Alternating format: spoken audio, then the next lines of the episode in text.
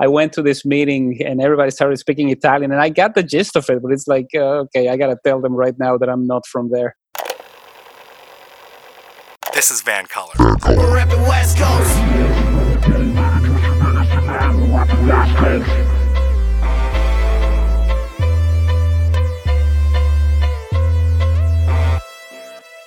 My name is Mo Amir, and today on This is VANCOLOUR, I'm joined by a public opinion research dynamo.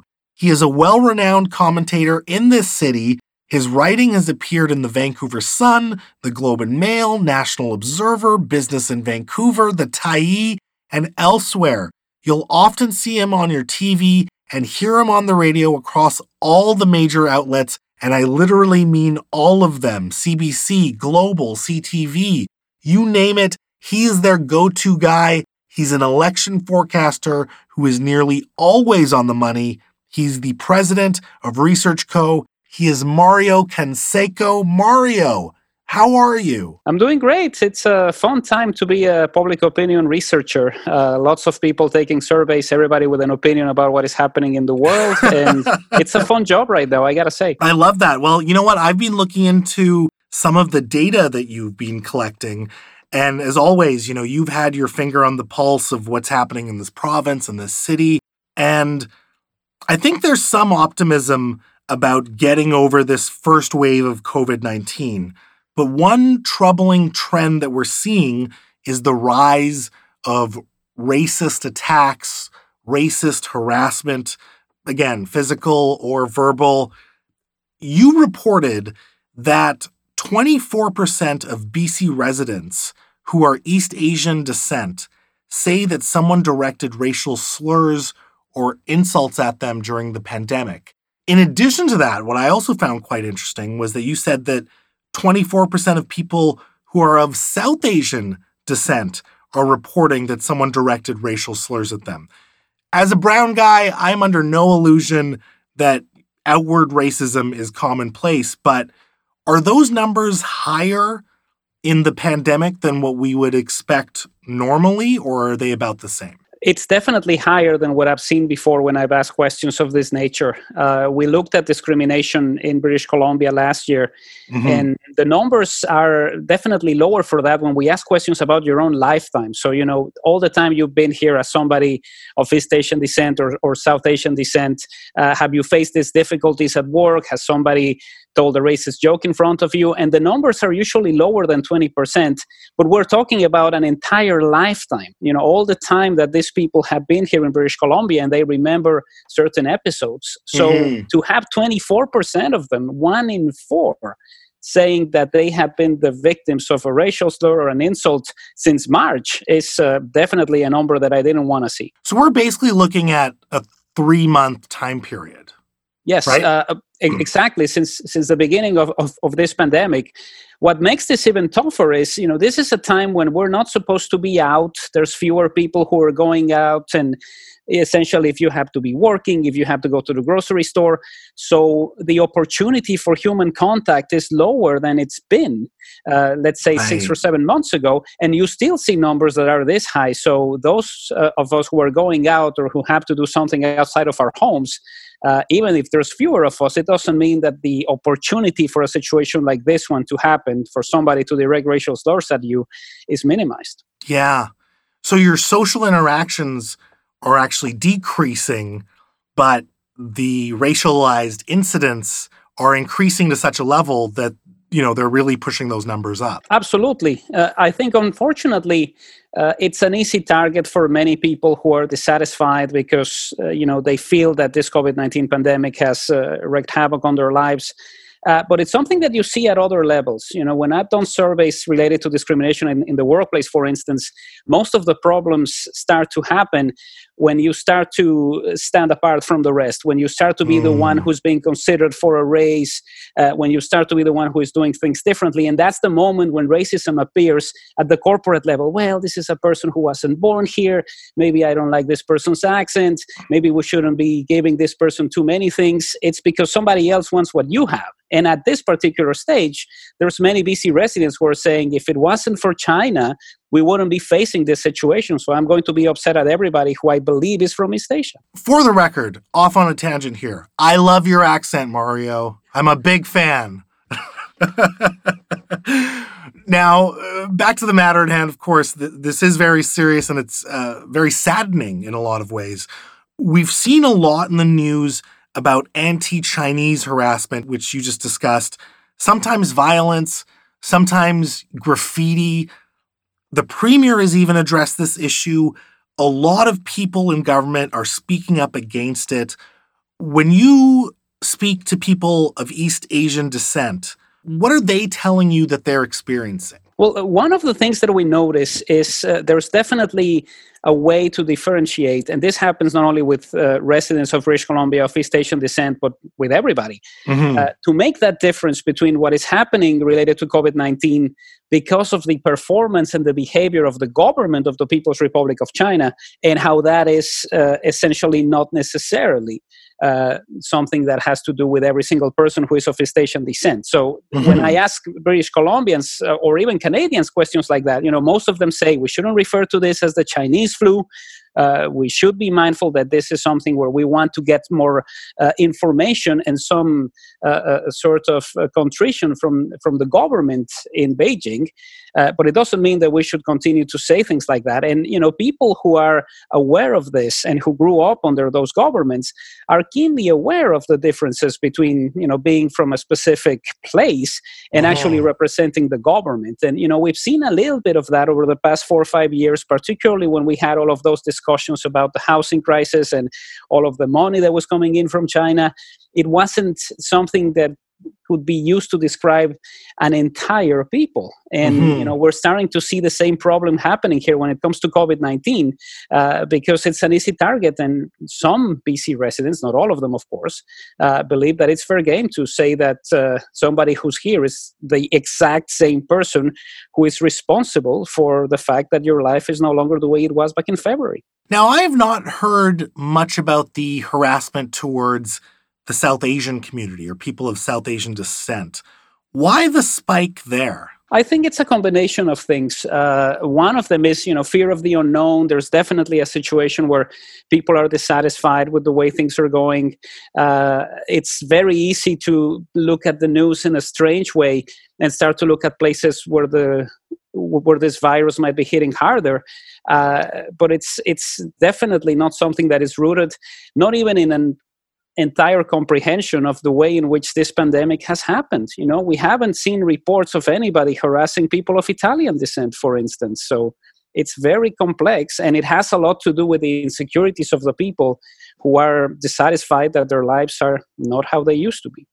Yeah, so is this one of those things where economics plays a large role? Because we know that when unemployment goes up, things like suicides go up you know it, it has an effect on relationships and marriages. There's all these social effects that come out of economic distress. So when we look at racism towards the east asian community the south asian community is the one commonality that out of economic distress we start to see these ugly overt racist actions. I think that is the moment when it definitely becomes uh, something that is observed more often than it was before. You know, you have the microcosm at the corporate level. You have certain moments uh, when people might have been subjected to this type of slurs, but now that you have a scenario where everybody has been affected, it's a lot easier for people to, uh, you know, go to that side of their brain, to that part of your of their psyche, and mm-hmm. claim that it's something that is related to race uh, it's interesting what is happening in other places uh, as this pandemic continues. Uh, Japan, for instance, uh, has seen the suicide rate come down over the past few months because of family togetherness. It's no longer oh. about the oh. pressures that you used to have as far as oh, I have to get into that university, I have to get straight A's, I need to honor my family with all of these things. Now those pressures are no longer there, and people are actually happier. Whereas in North America, what we're seeing is the opposite. Now that I'm stuck at home and I'm getting upset and I'm really angry at things, and I have to go out to buy groceries and I have to wear a mask, and you know the first person who I believe looks different, I'm going to blame for my misfortune. It's entirely unfair. Mm-hmm. Now, I believe that racism exists in various forms. I, I do believe that biases can be embedded in, into institutions, into our culture.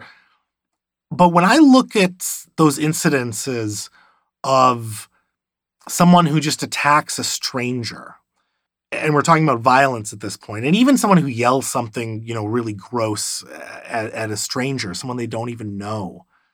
What can we say about those perpetrators? Is there any data about them and mental illness or mental wellness? Well, we've seen a little bit of the qualitative uh, data from some of these uh, incidents that we've seen.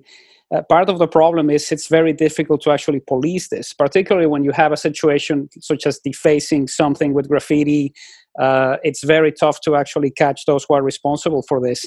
Uh, mm-hmm. Mental health plays a role in this, and I think it has a lot to do uh, with the difficulties of surviving in a city like ours. Uh, it's not easy uh, to be here, to be able to pay for things, to be able to find a home, to be able to make ends meet. Uh, even before the COVID nineteen pandemic, you know, we've seen all of the rises, uh, this humongous rise in in, in opioid. Um, consumption, mm-hmm. whether it's something that is coming from your doctor or something that you're getting off the street, and it definitely uh, makes us more mindful of the discussions that we need to have about mental health. You know, it's not something that you can deal with by throwing a hashtag online for a day and hoping that everything is going to make sense. Uh, it might be a good start in a way, um, but there's so many discussions at the policy level that we need to have when it comes to making sure that people aren't, uh, you know, relying on this type of thing to to get by because it has all of these negative connotations as well. You know, you're not going to be in control of your actions, and this is when this emotional reaction, particularly when it comes to racism, uh, is going to manifest itself more broadly. Based on the data you're seeing, based on all this information that you're compiling do you think racism is being created?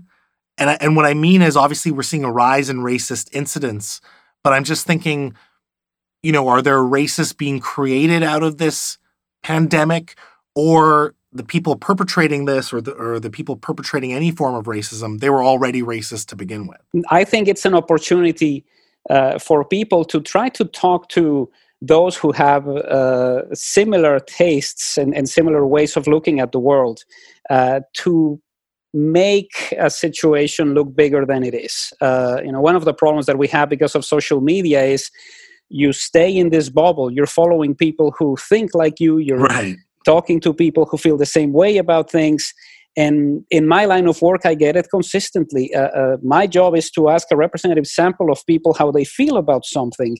Uh, and many times I find myself disagreeing with the majority, whether it is people in Vancouver or in British Columbia or in Canada, looking at the numbers in the United States and saying, how is this possible that 70% of people feel this way? But I have to leave, leave that emotion aside because my mm-hmm. job here is to act as a journalist, as somebody who is reporting on the findings and you know most of the times my inbox is clogged with messages from people who say well all of my friends disagree with this and all of my friends think that the virus originated here and it's all a sham and you know i should be able to go out there uh, it creates this bubble that becomes larger and larger because you think everybody feels the same way you do and it's right. definitely problematic. It's not going to be something that is going to allow us to uh, conduct ourselves as a, as a, society the way we want to.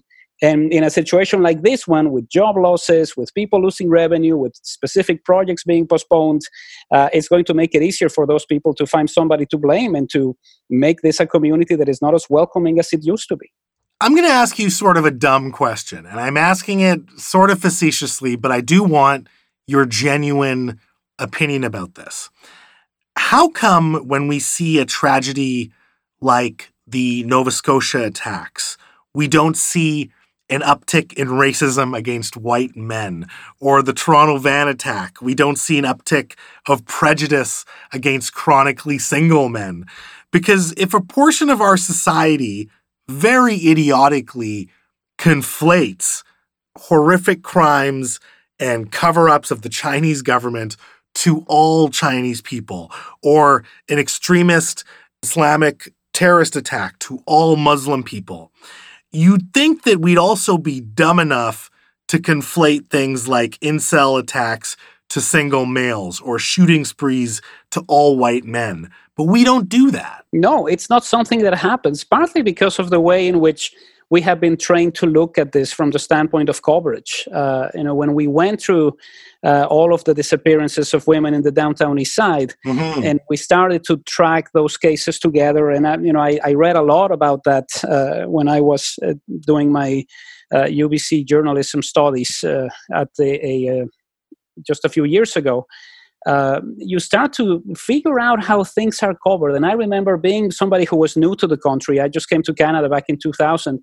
Uh, every single story related to coverage of the downtown east side was always mentioning Central American drug dealers, Central American drug dealers. So you always hmm. had to explain that this was something that was coming out of uh, somewhere else. You know, these are people who are responsible for this. And it was always somebody who was coming from a different uh, area of the world um, that was responsible for what was happening. And it, it really struck me uh, that that was the way in which this was happening. Hmm. Uh, it wasn't something that was entirely uh, focused on that particular group. But when Robert Pickton was detained, we never heard coverage on the radio or saw it on television that said, "Here's a you know third generation Canadian white person responsible of these heinous crimes." Uh, yeah. it it just doesn't work that way uh, because it doesn't fit the narrative that everything's fine here unless somebody who looks different than us is the one who's responsible. Right. Do you think mainstream media still works that way? I think so in a way. I think part of the problem uh, has to do, and I think there's definitely been uh, outlets that have dealt with this, but it has a lot to do with the creativity that somebody from the outside can bring. Uh, if you have a newsroom that is heavily populated with uh, middle-aged white men, uh, it's going to be difficult to understand how certain things are going to resonate with other communities. You know, one of right. the examples is the idea of the wet market. Uh, you know, our vision of a wet market as North Americans is going to be very different from the vision of the wet market that somebody in China might have. And sure. you know, it's, it's definitely worth it for somebody to go out there and say, "Well, let's talk about this. See, in this culture, this is how we look at this thing, and it's very different from what you're imagining here." Um, I think that's definitely part of the problem. Now, the other aspect would be you also don't want to have a newsroom that is full of young people uh, who maybe don't have the experience that they require. You know, one of my favorite stories about this is uh, an article about Flavor Flav, uh, where the somebody who was writing this for the New York Times uh, believed that the song 911 is a joke was actually 911 is a joke. and it took uh, the New York Times three days to figure this out. So that's wow. problematic. You know, you need to have that balance of somebody who's been there before, but also somebody who brings ideas from the outside. And I think that's definitely one of the problems that we have right now. It, it's difficult to start to understand um, where this is going to go if you don't have that kind of experience. The wet markets thing is really fascinating to me because I was guilty of that as well. When I had Ian James Young on the show, I asked him about wet markets and I asked him, you know, are we going to look at this practice differently? And and he very eloquently and very compassionately, I should say, explained to me that not all wet markets are the same and they're different between regions, they're different within a region of China, and they they are all vastly different. And that farmers markets here, the butcher shop here, you know, these are also wet markets effectively, right? Like it's a broad umbrella term. But that was one term where even I, as someone who thought that I was keeping in touch with the news and trying to get a nuanced point of view, I fell for it. You know, I thought a wet market was this place where exotic animals were, you know, being slaughtered and kept in the same pens and and all this other stuff when that was just one type of wet market. Exactly. And and it's it's difficult to make sense of all of those things, especially when you're looking at at international coverage. I think mm-hmm. one of the benefits, if we could call them benefits of the pandemic, has been an added emphasis on international coverage. We have seen more coverage of things happening in Italy and Spain uh, than we ever did before. Uh, mm-hmm. There are certain communities that can get by because of the services that they can access uh, from their home countries. You know, there's many channels uh, uh, from India, many channels from China but you know there's been more international coverage in the news lately and that's a good thing because it allows you uh, to have that information that you require to actually compare how canada is doing versus other countries or how things are happening. But you know, once this is past us, are we going to go back uh, to the same type of story that we had before. Yeah, an, an, Easter bunny stolen from a West Vancouver home, and it takes five minutes of your newscast. Is that where we're heading back? Hopefully not. What's wrong with that story, Mario? Maybe for the last two minutes, and with a very small voiceover. I think this pandemic has really provided a good opportunity for us to be more critical of media. And this is not bashing mainstream media. You know, I think so many journalists out there, at least all the ones that I've met, are really doing a good job and they're trying to do their best. But as you said, sort of creating that greater critical awareness of why certain language is used in some cases, and then in almost a parallel case, different language is used. And, you know, when we talk about the the shooting sprees, uh, either in the US or even here in some of those attacks, there's a tendency to kind of humanize the white perpetrator. Whereas if it's someone else, there's they're covered in a much different way, right? There's no consistency. oh, I, I, think that's definitely one of the problems that we have in in, in trying to frame things. Yeah. Uh, and Another problem that I see is uh, people who don't go beyond the headline. Uh, you become mm. really upset when somebody posts something on Facebook or you read the tweet that has the headline and you don't read the article, you don't know what the what the actual author was going for. Uh, I've never written a headline uh, for any of my articles because they taught us in journalism school that you don't spend time with that. That's the decision of the editor. Mm. And maybe mm. you like the headline, maybe you don't. But if people only read the headline and they make observations based on that about your motivations for being a researcher, why you are here, uh, did you flee something horrendous in your home country to end here? We got a problem. You know, it, it has to go beyond that. And I think there's also been that difficulty for editors to figure out what type of headline they want to use. You know, Globe and Mail was severely criticized uh, for discussions about the life of the Nova Scotia shooter. Mm-hmm. I don't think they would have used the same words and the same tone to describe somebody of a different ethnicity. On the topic of headlines, I found this out firsthand. I had the podcast with Ian Young all the feedback on it universally was like, what a great podcast. You know, people loved it. They loved him. And so then I wrote a Daily Hive article about it. And that's sort of my gig at the Daily Hive, where I summarize a podcast that I did recently and some of the key themes that came out of it.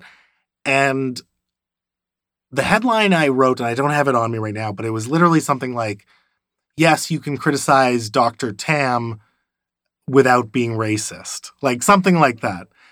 And I was in shock at the amount of negative feedback that that article, but I think that headline actually received. I knew the headline was a little spicy, but I was getting it from both sides. You know, on one side, I was this libtard, Trudeau apologist, whatever. And then on the other side, I was this racist, a hateful Nazi or whatever. and I and literally the article did not editorialize anything that Ian said. I was just unpacking the argument that he had made in the podcast. But the way that was read, and, and I presume that most people that listen to the podcast now have listened to an episode before, so maybe they knew my style. They were not offended by that article, but clearly people who were unfamiliar with me, and there's way more of those people than there are uh, who are familiar with me. But clearly, people who are unfamiliar with me were so offended on all sides of the spectrum, and I could I was in shock to be honest. Well, and it usually goes uh, in a very subtle way. Like, why is this person saying something that I don't want to hear? That's how it begins. I get it consistently because of my line of work. You know, why yeah. are you here? Why aren't you in wherever you came from? Uh, why are you asking these questions? And and and it's also about the interpretation of the findings. Uh, you know, if you write something that says uh, two thirds of Canadians feel this way, you get it from the ones that say, no, no, no, it's actually the 34% that hate this and you should have written it differently. Then you right. do it differently. And there's always going to be that type of comment.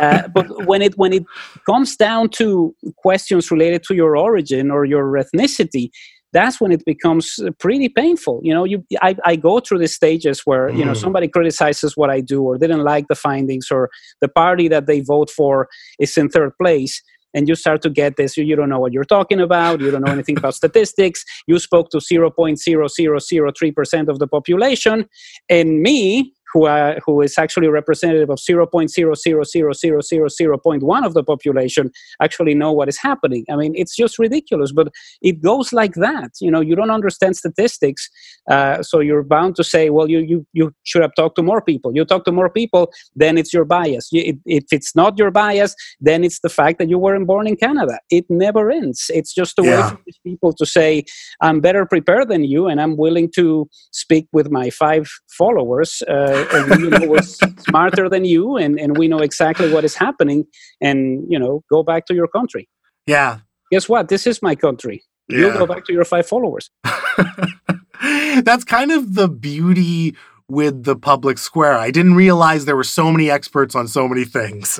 Especially now, I think it's been really interesting to look at the COVID 19 situation and uh, looking at people who previously were only making, you know, some judgments related to uh, visual effects in movies or which restaurant has the juiciest burger, mm-hmm. suddenly becoming experts in epidemiology, sociology, yeah. and everything else that you have to throw there. You know, everybody has an opinion on this, and it's understandable. And you know, I do that for a living. I measure it, uh, but I'm not coming out there and saying uh, this percentage of Canadians who I disagree with are that are, are completely wrong about life. Uh, but that's the problem about social media. It enhances the ability of people to feel that way, yeah. and it becomes impossible to counter that argument. You write back to them and say, "Well." This is how a poll is conducted. And it only enhances their sense of self esteem. Ooh, he replied and said that I was wrong, which means I'm right. Well, exactly. I took the time to talk to you. And now it becomes an issue of, well, if he took the time to write to me about it, it means I'm on the right track. He's actually, you know, a spy for the Russian government. Well, right. fine, so be it. If that helps you sleep at night. So, so setting aside some of the stuff that we see on social media, and we'll get into social media a little more uh, in a little bit. When we look at Vancouver as a city, I think as a stereotype almost, we pride ourselves as being very progressive and inclusive. But obviously, at the same time, you know, we're seeing these incidents pop up. Do you think Vancouver is as inclusive as we think we are?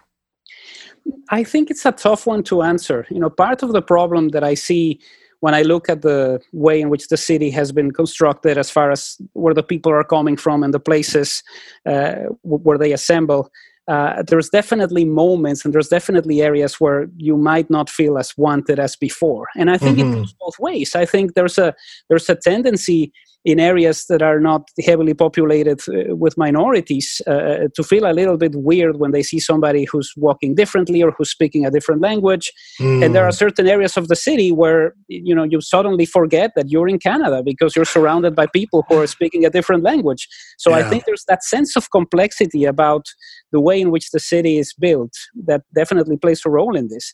Now, there's definitely a high level of support for progressive policies, and you know I think that's one of the reasons for uh, the last four ma- uh, four mayoral elections to have fallen the way they did.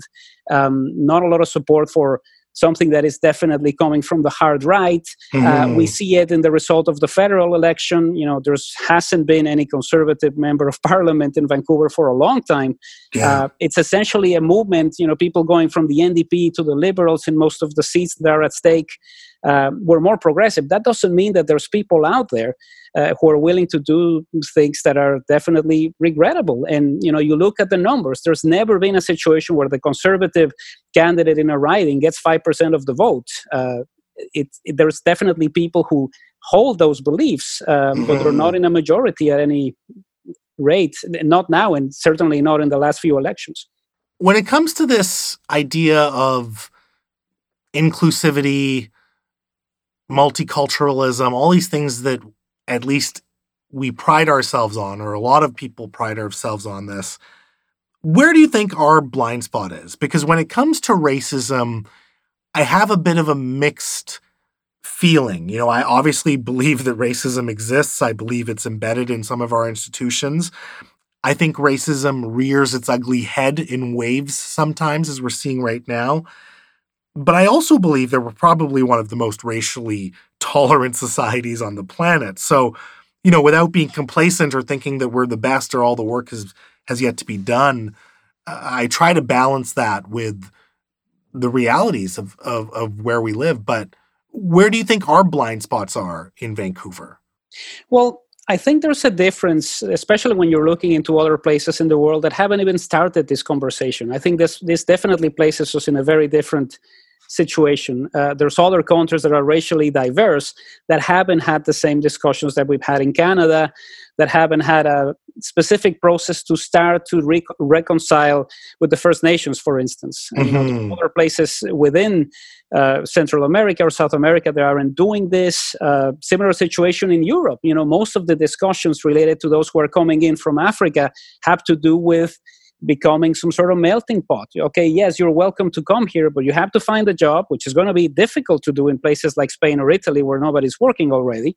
Yeah. Also, the problem of, you know, uh, you need to be part of the uh, things that we have here. You need to adhere to Canadian values, as, as a former conservative uh, leadership candidate uh, once put it. Well, who defines those values? It's not going mm-hmm. to be mm-hmm. something that is uh, necessarily easy to do. You know, I became a citizen of this country in 2007 and when I was studying for the test, which was not particularly difficult, uh, it was interesting to look at the way in which the idea of the nation becoming what it is uh, was actually happening. And it's welcoming in the sense of okay so this is what happened and this is how the country was founded and you know we're all welcome here. And what i really liked about the ceremony uh, was that the judge who was actually presiding told us never to hyphenate. Said just you are canadians. Call yourselves canadians you know. Yeah. don't abandon your heritage. Don't abandon the things that you like. But don't go out there and hyphenate things. Uh, it's only going to uh, it's not something that I would recommend. And you know, there's nothing in the documents that we're going to hand to you that say that you are you know somehow different than those who were born here or those who were still here. And it was a, a an incredibly powerful moment for me. Mm-hmm and it definitely speaks about the way in which the country works uh, when it does because we continue to see moments when it's not something that is happening that way. Yeah. And that is definitely part of the problem that you see here. Uh, i think again it's an opportunity. It's the moment when you feel that something is not right when something is in your way that you use the race car that you say well no maybe this person shouldn't be here or you know this is all your fault kind of thing. Um, mm-hmm. um, when it's not it's not something that is inherently uh, canadian in that sense. Now you did some polling on social issues as well recently and bc seemed to be more liberal on social issues at least marginally than the rest of canada. What were some of the interesting findings that you saw when looking at this data about social issues like immigration, LGBTQ issues across Canada, and specifically within BC? Well, it's definitely uh, a situation where the numbers are higher here than everywhere else in the country. In terms of being more progressive or liberal? Much more yeah. progressive. Uh, especially, I think it's an interesting situation where you're looking at the data tables from the from the research. Uh, there's always this divide between Alberta and, and, and, BC on, on many social issues, but also on environmental concerns. Um, but it's uh, issues like LGBT rights, uh, the numbers, you, you, tend to get a situation where Ontario and Quebec are sort of a little bit uh, higher than the national average, but the numbers are always higher in British Columbia.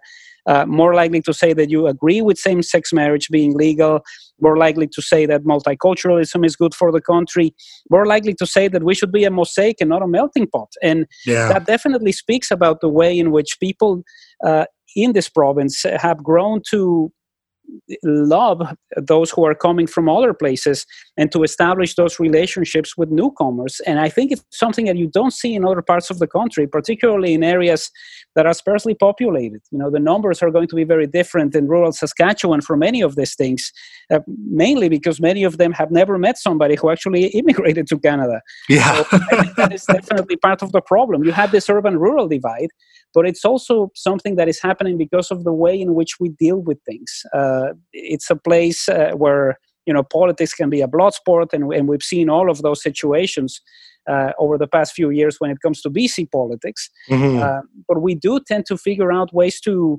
uh, be a community with those who are new to the country and those who want to stay here for the long run. And again, back to what we were talking about at the start, if you are in a place where there are no people of color, then the messaging you're getting uh, becomes very important in how these people are being portrayed, right? So if all you're seeing is, you know, people of color are committing crimes and they're terrible people and whatever, then you almost internalize that of your impression of someone. It doesn't have to be necessarily negative. Like I'm thinking about someone in the United States who might think that all Mexicans are just people that, that come across the border and work and then go back home, right? Absolutely. You know, it's it's ultimately it's a difficult situation because when you're looking into ways in which you are trying to figure out whether a person represents the entire country, you run through those problems. Uh, when Stephen Harper was prime minister and I went back to Mexico to visit family or friends, I used to get it from my more politically minded friends. Oh man, your prime minister is terrible, and how could he? and he hates everything, and it's just impossible. And and and then Justin Trudeau became prime minister. It's like, wow, your prime minister is great. You know, he truly represents the country. Like, well, guess what? Whoever wins represents the country. Mm-hmm. Uh, I think a lot of people in the United States would shudder if uh, somebody who's new to this uh, assumed that every American was like Donald Trump. Sure. Yeah. I mean, there's a there's a good proportion that that really like him. well, and and I think this is this is going to be an interesting thing to watch in the next few months. Uh, I think there was an expectation uh, from the Trump campaign that if the economy went well, they would have a high, a very easy time uh, trying to debate Joe Biden and winning the election. But unless there's some sort of economic recovery, it's going to be tough for, for Trump to get those votes. It's something that we do intend to to look at uh, before the U.S. election. Uh, but again, it, it's it's really a question of, of the manipulation of emotions when it comes to winning campaigns in the United States. And right now, yeah. that emotion is fear. And suddenly, Joe Biden, who we never ever thought about as presidential material just four years ago, is suddenly the person that is the warm blanket instead of the wackiness that is coming out of the White House. I guess that remains to be seen. But uh, before we move too forward, the, the one thing I'm I'm curious about in terms of what you think. When we look at BC, we look at our progressivism or liberalism, however you'd like to define that. Is it a situation where, especially when we're talking about racism, is it a situation where the more exposure you have to a multicultural society, the more exposure you have to people of different ethnicities, the less racist you will become and perhaps the more welcoming you will become because then you will know people on a person to person basis and understand that people are just people. I think that's definitely part of it. And, you know, I think you see it in other subtle examples. Uh, we saw the debacle that the Bank of Montreal got into a few months ago when they uh, inexplicably harassed a customer who was First Nations. Mm-hmm. Uh, you know that type of training is not something that happens uh, unless you have you are somebody who has experiences. And and if your experiences were negative if you grew up in a house where everything that was different was terrible where a specific ethnicity was supposed to rob from, from you where a specific ethnicity was supposed to harass you or to hurt you uh, you're more likely to carry on with those biases when you try to establish a life for yourself. You come out of the house and then somebody there is going to be different and you're going to be going back to the training that you had at home. So I think it starts at home. Uh, yeah. Uh, but there's also been a lot of uh, moments in which uh, the way the schools are talking about this, for instance, discussions about uh, residential schools. Uh, I did a survey on this a few months ago, and the number of people who had no idea about residential schools was higher among those who were 55 and over. Yeah, and it course. shocked me. It's like, wow, well, here's something that I knew about when I first came into the country. You know, one of the few nasty aspects of Canadian life that I was aware of when I was growing up in Mexico. Mm-hmm. And the over 55s are saying, no, this this never happened. Even though they grew up in that era. and, and it's it's basically because you know certain members of generation x and millennials have read about this have thought about this and are willing mm-hmm. to say we don't want this to happen ever again uh, it's not as if the over 55s are saying well this was actually great. No nobody's saying that necessarily. Uh, but that level of unawareness about something that was definitely clear for the rest of them and i think that definitely plays a role in the way you behave around uh, when, when you're dealing with residents of other ethnicities. You know if you mm-hmm. grew up in a house where everybody who was a stranger was terrible then somebody's going to show up at your bank and you're going to assume that they're there to rob you and I think in that case, I'm I am not defending the Bank of Montreal. They clearly had terrible protocols within that whole situation. But I also think in that case, if someone was not taught about how to look at the identification that First Nations can provide. And there was something about the name and, and the number of a child, and they can use the same number as a parent up until a certain age. Because they had no exposure to it, they might immediately assume bank fraud. But there was clearly a gap in terms of educating the employees in terms of these situations. Well, and, and it's something that the companies need to be more mindful of. Uh, mm-hmm. Uh, you know, you look at a situation.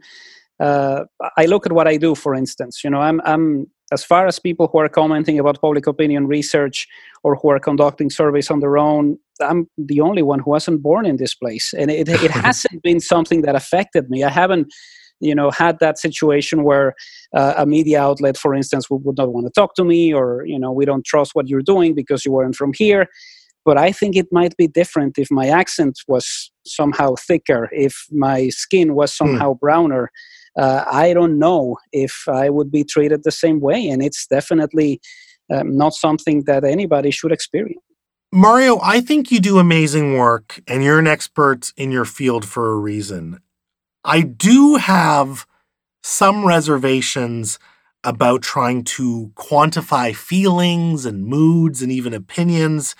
And to be honest, I'm personally critical of the hyper rational approach to anything because I truly do believe in a balance where uh, quantitative and qualitative methods of research and of understanding the world and allowing allowances for intuition can be tested and, and discussed uh, properly. Because I feel like, I mean, hyper rational, what I mean by hyper rational is, you know, if, if you say, uh, okay, we have climate, we have a climate crisis, how do we solve it? Well, the most rational solution is just kill all the humans, right? That'll solve it. That's the most rational, easiest thing you can do. But obviously, we have systems of morality and an innate sense of survival where that doesn't make sense. So, when we talk about research opinion polling, and, and, I'm not accusing you of any of this, I'm asking your opinion of how you overcome these issues. Sometimes people answer polls and they give answers that you think they want, or they hide their true feelings. And in market research, I know with my business background, market research can be quite difficult because you can't just ask someone what they want. A lot of times they don't know what they want until they see it or they see the product in use. And it can be really tough, especially in like binary polls that are conducted. And I don't know the backstory behind this, but I know that there was a poll recently about, you know, would you sit beside an Asian person on the bus? If that was the question, it's kind of a shitty question because the question should be, would you sit beside anyone on, on the bus, right? I, I am familiar with that. Um, with that, with that research, yeah. Yeah, I so, call it research. we're being charitable today.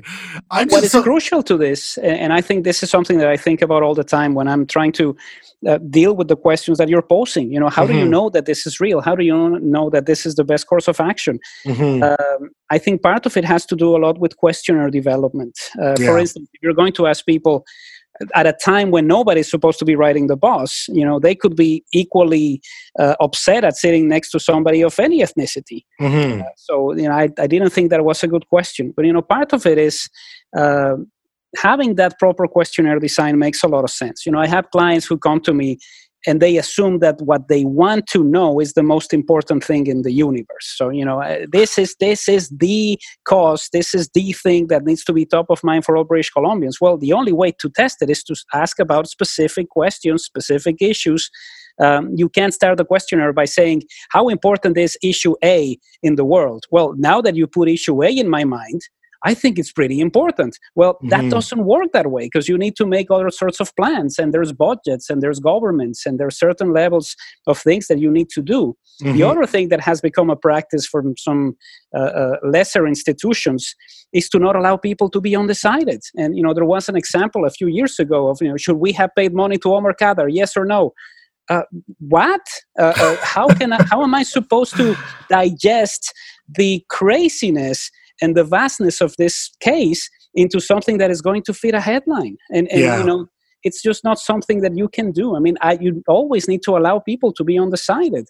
Um, but you know we're heading into this part of the research industry uh, where because of the cost of data collection, uh, everybody thinks they can write questionnaires, and they're basing them off uh, what I used to call the cosmopolitan back pages. You know?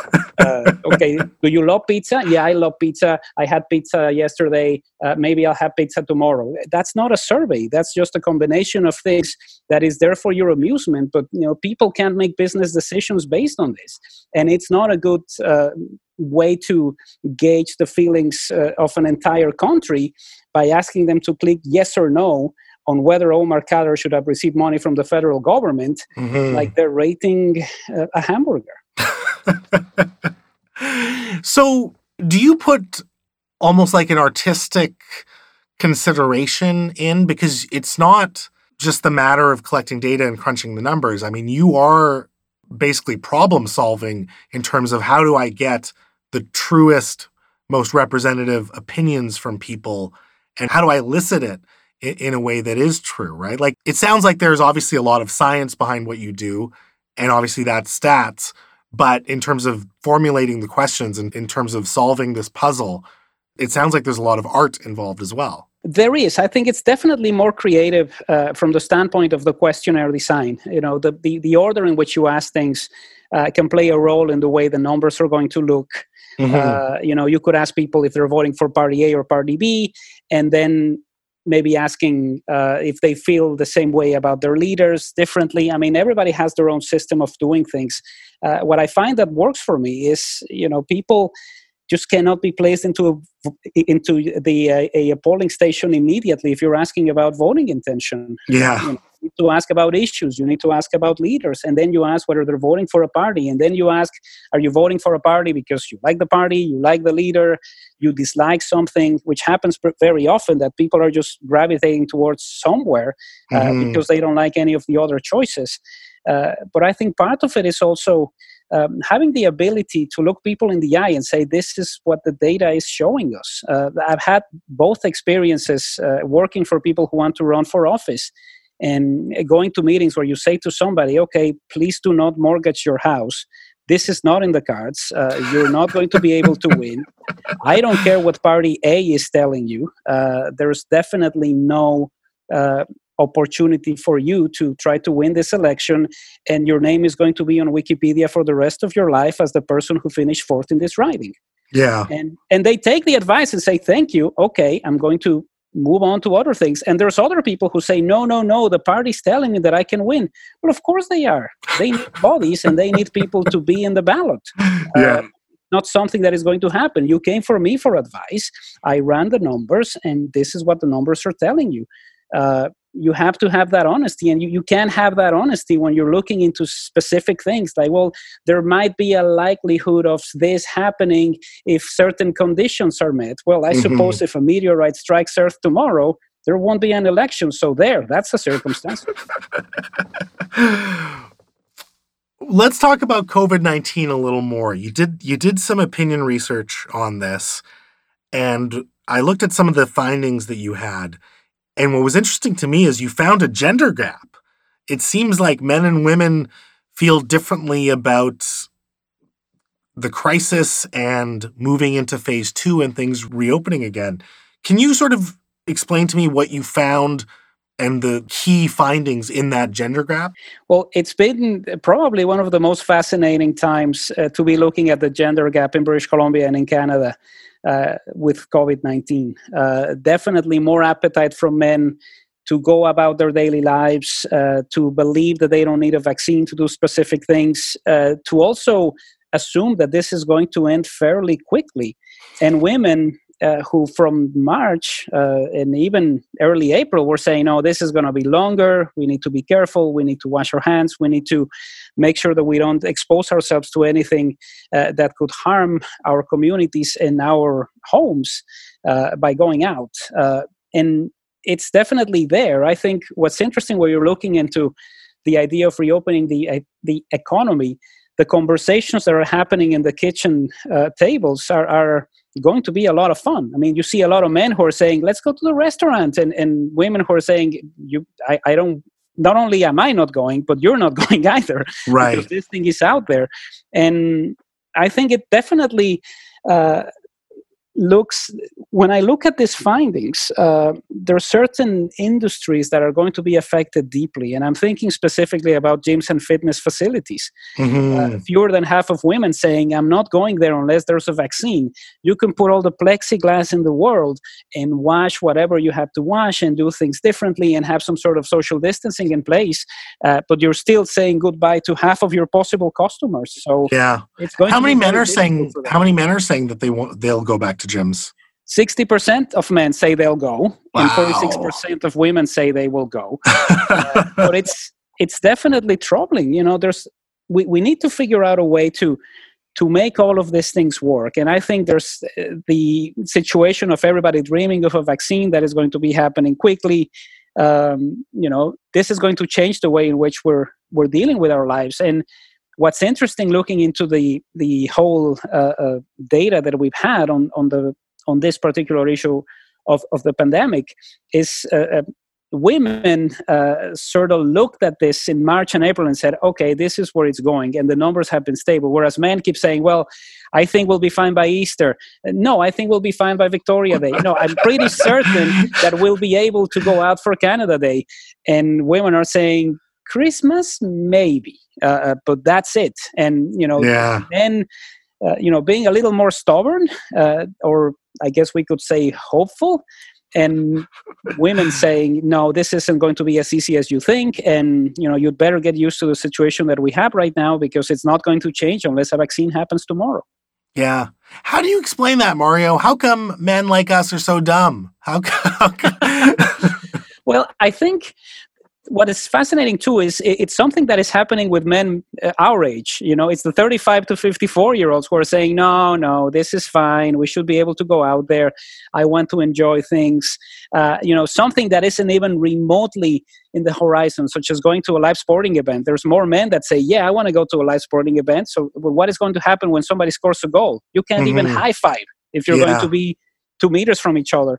Uh, I think you know part of it is natural stubbornness, uh, but also the idea that that you're invincible. And it's funny mm. because you know six months ago we were looking into some surveys where we were comparing generations, and and you know everybody likes to write about millennials and oh those millennials they want to do everything and they aren't really uh, you know helping any industries and all they want is avocado toast and whatever you want. But yeah. now they are actually exercising as much caution as baby boomers. Uh, right. Weird because you know for three four years Generation X was riding high. You know boomers won't get out of their homes and they won't give us money, and millennials are complaining. It's like oh this is great. You know for the next five six years we can just go through life no problem.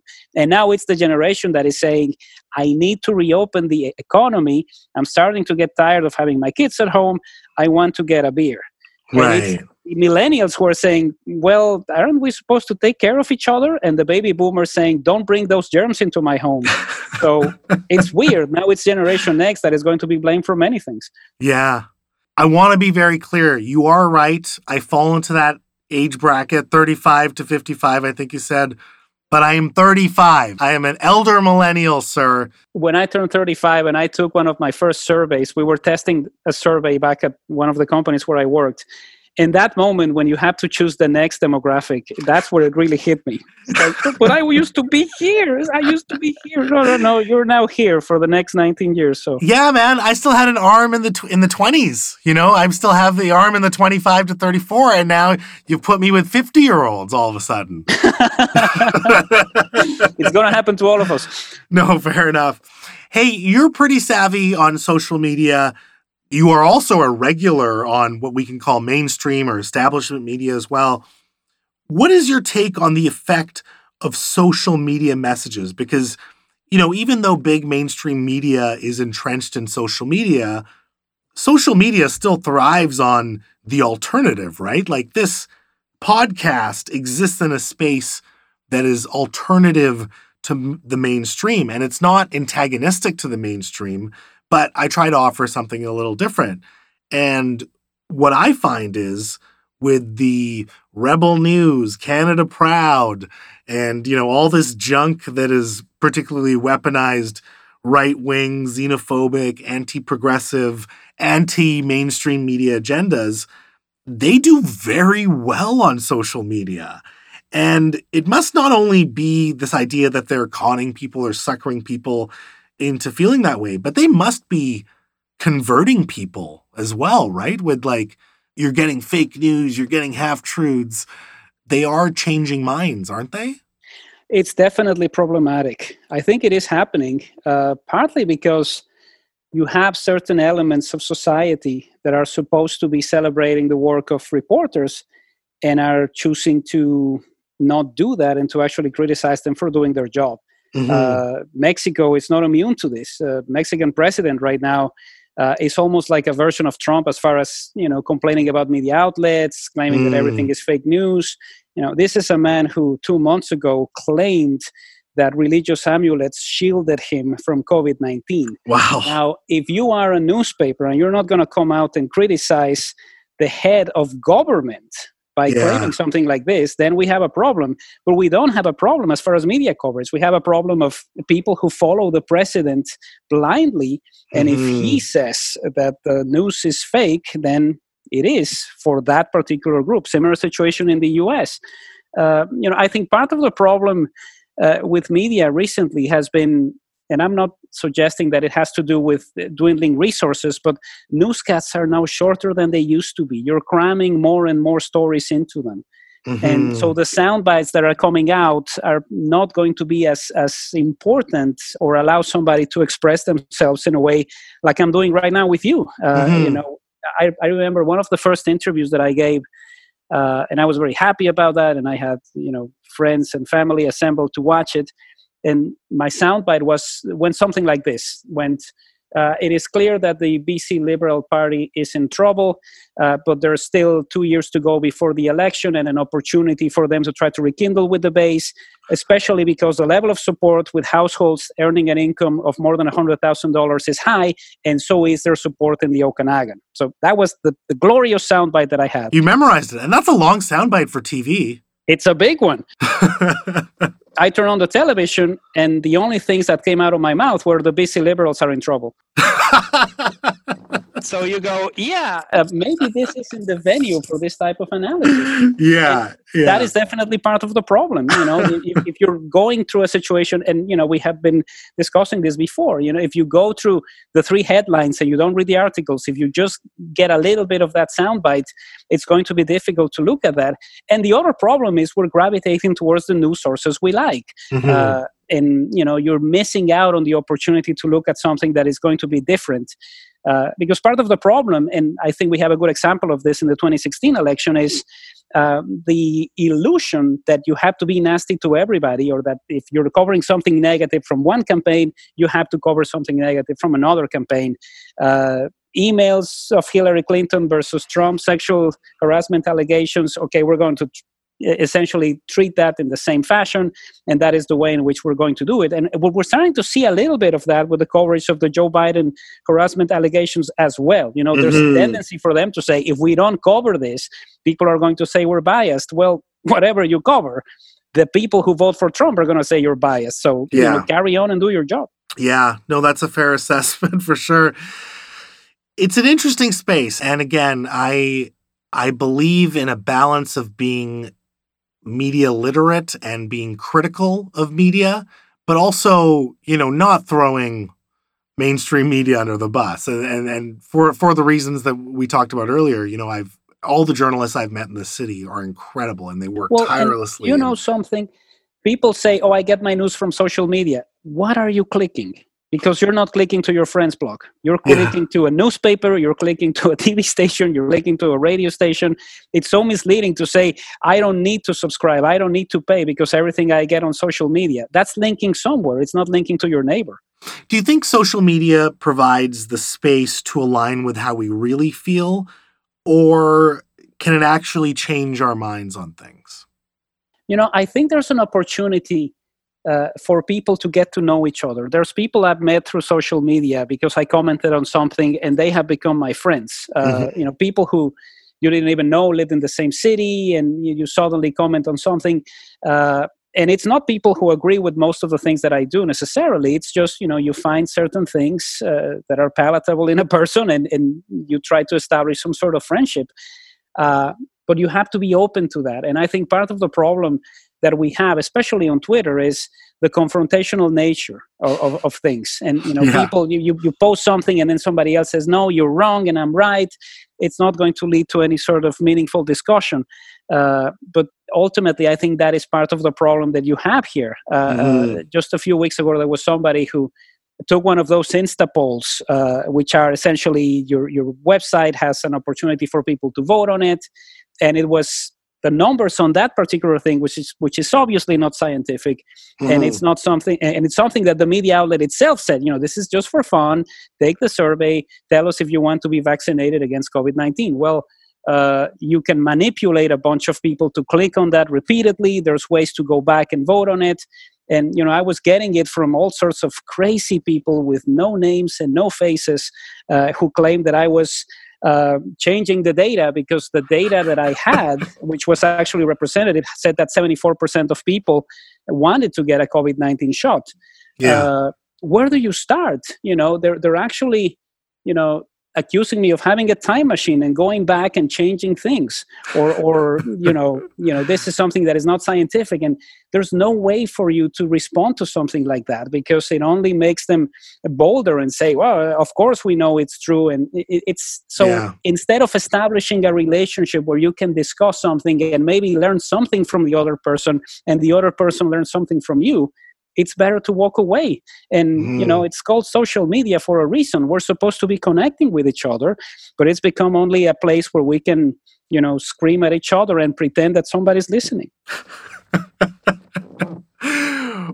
well on that note if someone wants to scream at you over the internet or they actually want to have a real conversation mario how do they stay up to date with your work how do they follow you well, uh, all of the surveys that we conduct and uh, links to the articles that I write uh, for Glacier Media are on researchco.ca.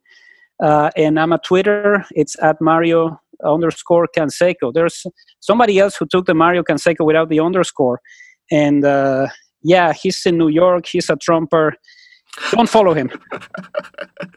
Make sure you get that underscore in. Yes, please. Otherwise, you'll say, "Whoa, this isn't the guy who was talking to Mo right now." Yeah. well, hey, man, I appreciate your time. I'm really in awe of the work that you do, and and to be honest, I think you're an underappreciated resource in this city. But it makes me happy every time that I see your name in the paper, or I hear you on the radio, or I see you on TV. I really do appreciate you taking time out of your schedule to chat with me on on a lot of your findings recently. So thank you for this. And please do keep me posted on all the polling that we discussed. I'm really interested to see where it goes. Definitely. We will keep it going. You know, this is a there's a part of the business that pays the bills, but this is an important service. And because of all of the craziness and all of the misinformation and the bad data collection, the work that we do that is uh, for the public is more important than ever. Absolutely. Thank you so much, Mario. Thank you so much, Mo. People, he's the public opinion maestro. He's the president of Research Co. He is Mario Canseco. And I am Mo Amir telling you that in a city where you can be anything, be colorful. Peace.